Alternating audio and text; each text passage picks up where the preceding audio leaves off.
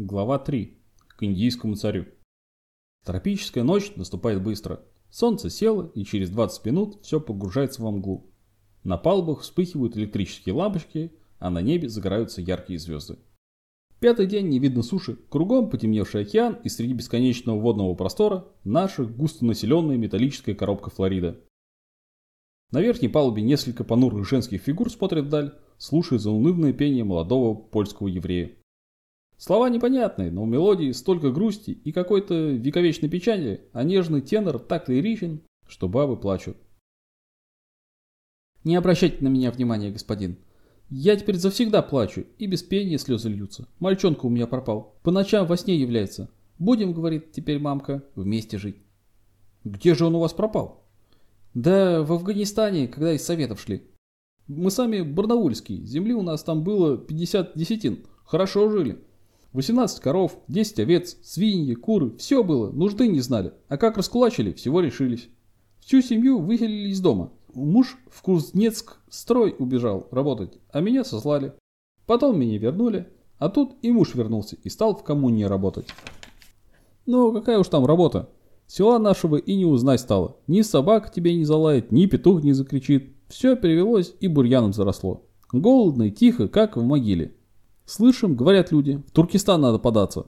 Там, мол, и рыбу ловить можно, и к афганам перейти легко. Собрали, какой был хлам домашний, да и поехали.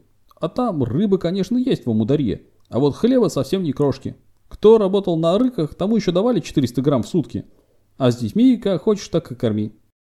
Киргизы, они сами голодают, и все переходит через речку к афганам.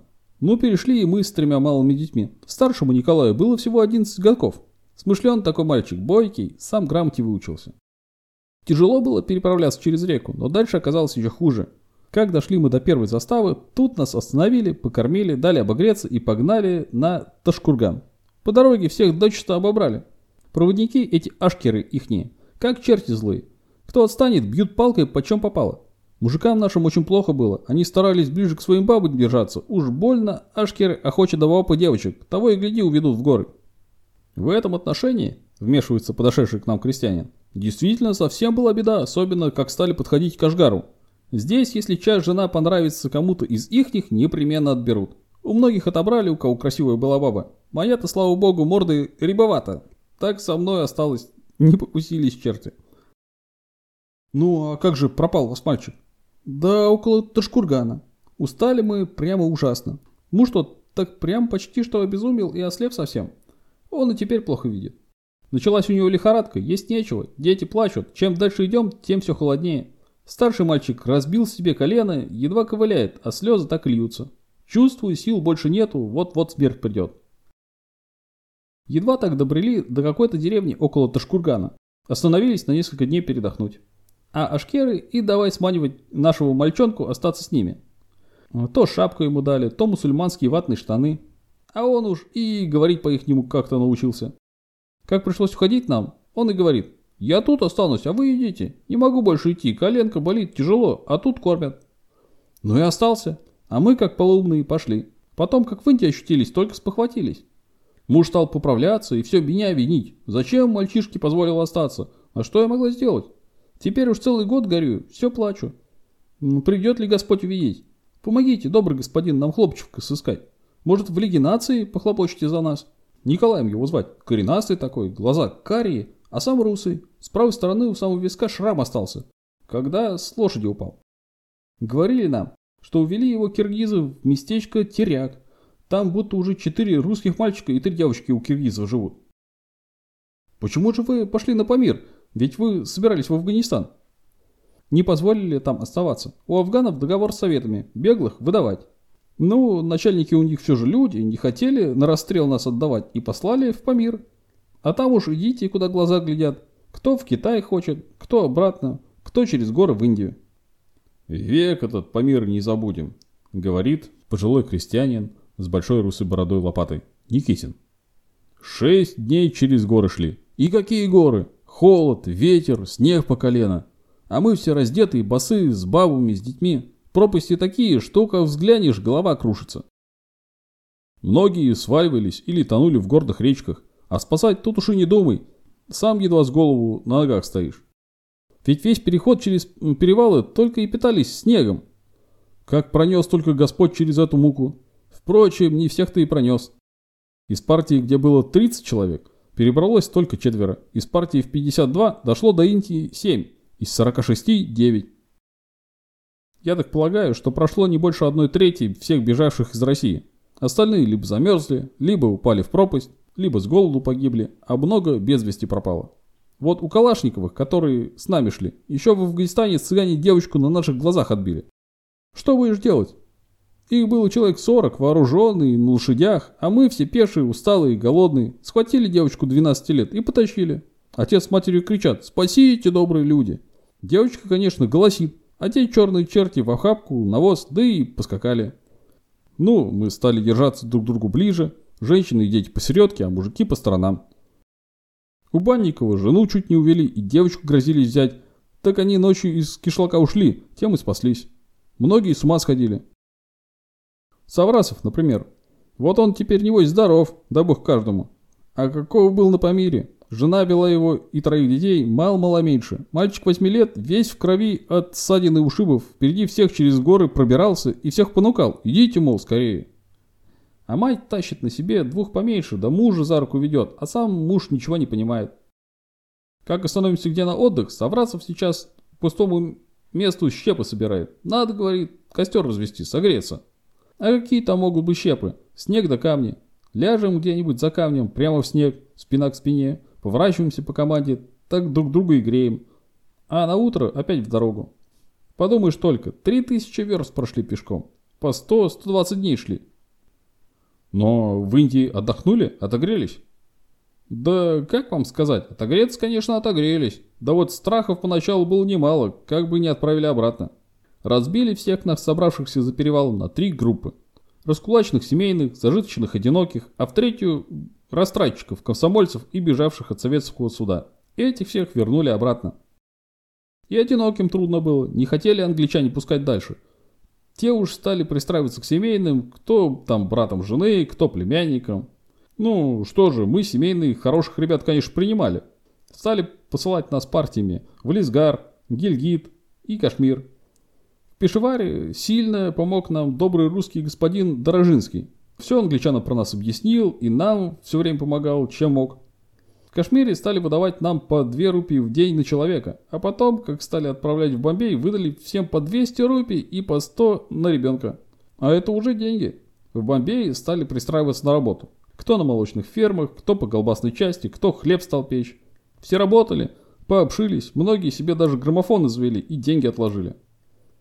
Белого человека в Индии уважают. Черным трудом заниматься ему нельзя, на это есть индусы. А белым жить можно и хорошо жить. Только ссориться мы стали. Из-за чего же пошли споры? Да, все по политической части. Какая же у вас политика? Все ведь против большевиков. Большевики тут ни при чем. За них в крестьянстве никто не стоит. Разве ничтожные люди, да и те в сущности по неволе. А объявился в Бомбее самозванец. Еще когда стояли мы в Кашмире, пришли от него письма. Так и так, мол, русские люди, как есть, я настоящий царский сын, царевич Алексей Николаевич Романов. Идите все за меня. Пока я тут скрываюсь, а потом соберу войско, да и пойду на прародительский престол. Отпишите, мол, мне, сколько вас здесь русского народа, какого звания и дают ли в Кашмире русским какой-нибудь паек, и сколько именно. Когда приехали мы в Бомбей, смотрим, живет наш царевич с какой-то женщиной в квартире. На дверях действительно карточка прибита по-английски. Великий князь и царевич всея России Алексей Романов. Многие стали сомневаться, хотя и то сказать. Сам-то он царевич, лицо белое, бородка, как у царя Николая. Рассуждает все, о фронте правильно, военное дело знает. С ним два адъютанта, один светлейший князь Святополк Мирский, другой не то барон, не то граф какой. Васька наш сейчас же к нему определился, да и другие тоже к нему ближе, вместе дела вести затевают. Когда же его с квартиры за неплатеж согнали, наш Банников его к себе взял. Только смотрят, цесаревич норовит открыть какое-то дело на чужие деньги, а придворных требует рупий и посылки телеграмм в Европу. Словом, стали сомневаться даже те, кто в него и поверил поначалу. А тут уж и слухи поползли, что никакой он не Саевич, а бывший унтер-офицер, заведовавший у басмачей артиллерией. Сам же светлейший князь Святополк Мирский его выдал, когда тот чего-то ему не угодил. Ну, тогда от царевича все отошли подальше, а вот Банникову до сих пор забыть царевича не могут. Все попрекают, будто какие-то сведения царевичу давал о том, кто, как и где перешел границу, и что с собой пронес, а тот буквально по этим сведениям донос англичанам стряпал. Ну да кто его разберет? Одно ясно, авантюрист он и просто Пугачев какой-то. Вокруг меня образовалась целая группа мужиков. Каждому хочется рассказать о себе, о своей жизни в России, тяжелом бегстве, ужасах Памира, работе в Индии и главное узнать, что ждет их в той стране, куда везут их через океан. Не знаете, какая там в Бразилии земля и что она родит? Спрашивает меня когда-то на Памире обезумевший Саврасов. Теперь степенный крестьянин-сибиряк, больше всего интересующийся своими крестьянскими заботами, что и когда сеет и какую можно завести в Бразилии скотину. А зачем же вы поехали так далеко, если вам неплохо жилось в Индии? Как же не поехать? Ведь наше дело крестьянское, нельзя же в батраках служить на фермах да хлеб печь. Это уж бабье дело, нам же нужна земля. Англичане сказывали, что в Бразилии нам всем дадут землю, дом, кур, козу, семян на посевы, да на пропитание до первого урожая, довезут до самой земли, посадят, а платить за все это в рассрочку на 10 лет. Условия подходящие, мы все и согласились. Приехал представитель Лиги наций, дал нам подписать контракты, каждому выдал копию на руки. Мы хоть не понимаем по-английски, да ребята наши все знают. Недаром целый год в английских школах обучались. Все говорить-то научились и нам переводят. С контрактами им потруднее будет, поэтому мы и решили вас беспокоить написать контракт по-русски. Вынимаю из кармана уже переписанный мной текст договора и раздаю всем старшим крестьянам. Договор прост и краток. Нансеновский офис по делам беженцев обязуется перевести земледельца из Индии в Бразилию до земли, принадлежащей компании Северной Параны, которая предоставляет ему приблизительно 30 акров, из которых половина акра очищена от леса и засеяна. Семена на посев, простой деревянный дом, необходимые инструменты, две свиньи, 20 домашних птиц и козу для молока. Кроме того, офис снабжает колониста и всю его семью необходимыми средствами для существования в течение первых 9 месяцев со времени устройства на Земле. Со своей стороны, колонист обязуется уплачивать через 2 года после приезда на Землю 8 ежегодных взносов от 1,5 до 2000, в зависимости от состава семьи, миль-рейсов в год, то есть от 1350 до 1800 франков, покрывая этим стоимость земли, перевозки из Индии в Бразилию и другие расходы. Любопытно что перевозка обходится вдвое дороже стоимости самой земли, представляющей собой, кроме небольшого очищенного участка, тропический лес. Работа предстоит тяжелая, большая, крестьяне это прекрасно понимают, волнуются, но тяга сесть на землю так сильна, что кажется готовы все перетерпеть, лишь бы снова, как в России, зажить своим настоящим крестьянским домом.